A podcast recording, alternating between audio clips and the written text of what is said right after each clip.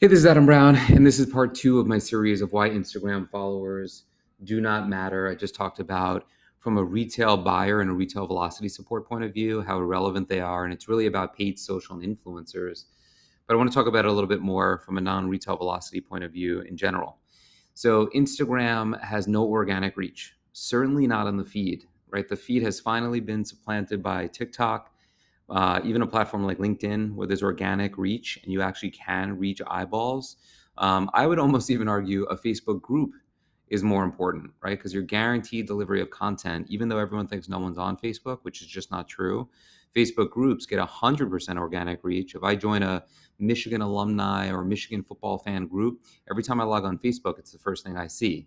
Uh, but on Instagram uh, proper, I don't see all the things in the feed. You read all the articles, you hear people complaining. Instagram's trying to be TikTok. Instagram's showing me a lot of explore and discovery stuff. You know, I'm not seeing anything that I care about and I follow. So if you're hearing about that and you sort of just feel in your bones that's true, then you, as a brand owner and founder or somebody in the marketing department, should understand like most consumers are feeling the same way. And even if they followed your brand, which not everyone even follows a brand anymore since they're not seeing as much organic as they did six years ago. But even if they did, they're not seeing your content. Like the organic reach is zero. So they're not seeing your content anyway. So the name of the game is not followers. And I and there are some people that I say that to, and they're like, right, so it's not followers, so it must be engagement, right? It's all about, you know, I know, I know what's up, Adam. It's, it's likes and engagement. And the truth is, it's not likes and engagement either. While there's a lot of people that don't um, receive your content, behavior has also changed. So when they do receive your content, not everybody is actively liking and commenting on photos like they used to. So it's a great place for consumption. It's a great place for conversion, especially in the feed.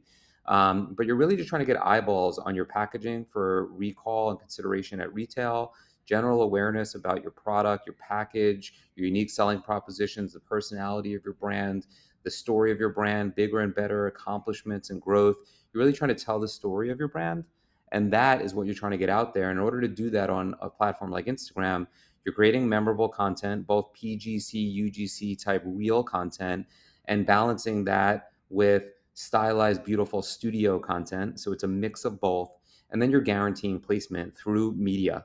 So paid social, TikTok, Facebook, and Instagram ads, and influencers. And not just influencers organic, but working with influencers and then whitelisting that content it's really a pay to play ecosystem. Now if you can get over that hump which some for some reason some people are still up in arms that it used to be free and it's not anymore which is just the nature of things and the market has moved if you can get over that threshold and you understand that these are still very powerful very sophisticated ad platforms and a little bit of investment goes a long way then you could put those dollars in front of the right eyeballs and take great storytelling content that's made for the now and guarantee delivery to the right eyeballs. That's the name of the game on a platform like Instagram. It is not hoping and praying that you get followers, analyzing why you didn't get followers and stressing about it, and even worrying about the likes and engagement.